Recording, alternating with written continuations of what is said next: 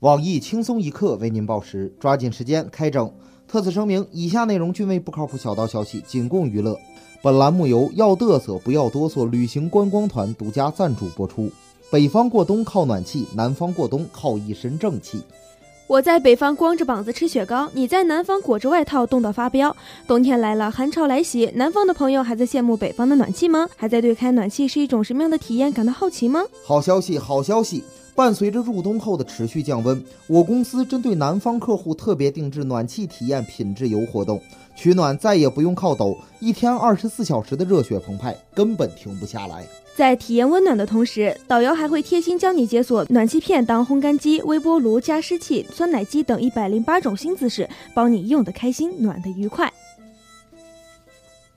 我们的暖气体验团上礼拜一经推出，就受到南方朋友们的一致好评，甚至促成了多段姻缘，让不少南方姑娘脱南入北。据不远万里改嫁给我台锅炉房老王头的傅延杰傅大妈表示：“我不图他的钱，不图他的名，就图你们北方有暖气。”运气好的话，您还可以免费观赏北方的雪，呼吸北方的霾，交一份的钱享受三种超豪华的旅行体验。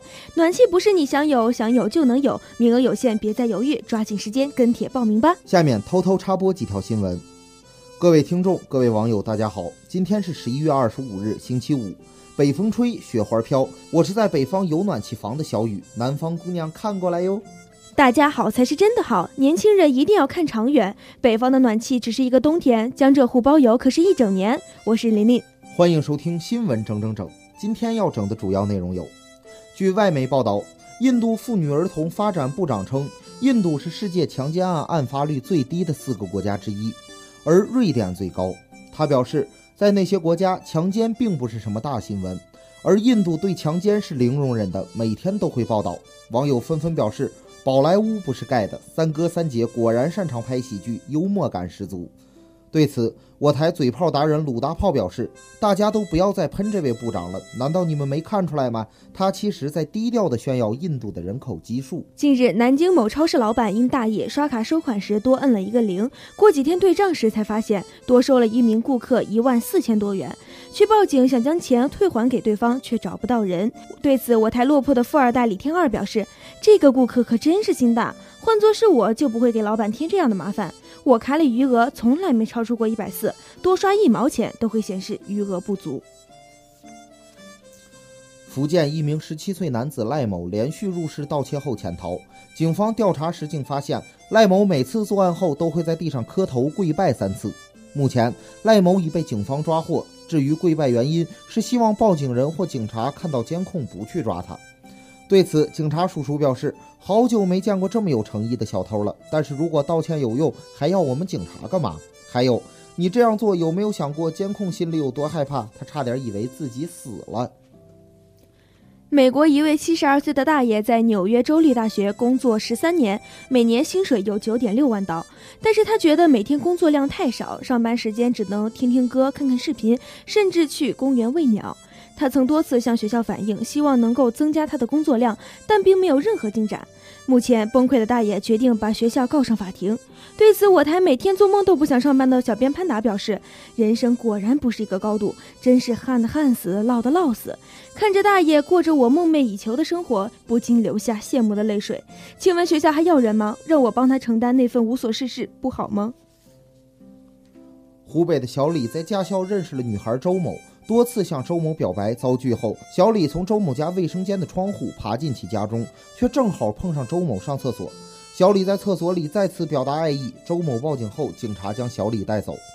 对此，我台作死学专家黄博士表示，据不科学研究表明，在女生上厕所时表白的成功率高达百分之九十九点九，因为如果她不答应，男生可以直接把纸拿走。据报道，三十多岁的肖某和何某都没有正式工作，曾经是同窗的两人便合伙干起了网店，专门经营品牌打折服饰。然而，他俩进货全都不要钱，买家要什么他们就去商场偷。对此，我台九零后空巢小编二狗表示：“真是业界良心，一点都不担心会买到假货。希望你们以后不要再偷衣服了。我想要个男朋友，先跟你们预定可以吗？”近日。北京女游客遭老虎袭击案有了新进展，当事人家属起诉园方并索赔一百五十五点七万元。受伤女游客还指出，在动物园未有效救助的情况下，没有法定救助义务的母亲下车施救，其性质应属于见义勇为，园方应全部承担母亲的死亡赔偿。对此，我才懂点法律的小编东子表示，如果他母亲算见义勇为，那反过来想想，他把母亲引下车算不算故意杀人？还有，她开车的老公岂不是属于见死不救？既然如此，那犯罪嫌疑虎的精神鉴定书也该出来了。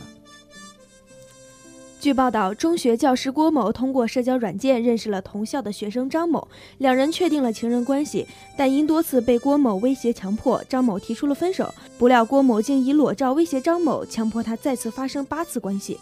对此，我台美女总监曲玉表示：“一个巴掌拍不响。”不过，虽然学生自己也有责任，但是对于这种三观不正、有损师德的老师，还是希望能够尽快没收他的作案工具。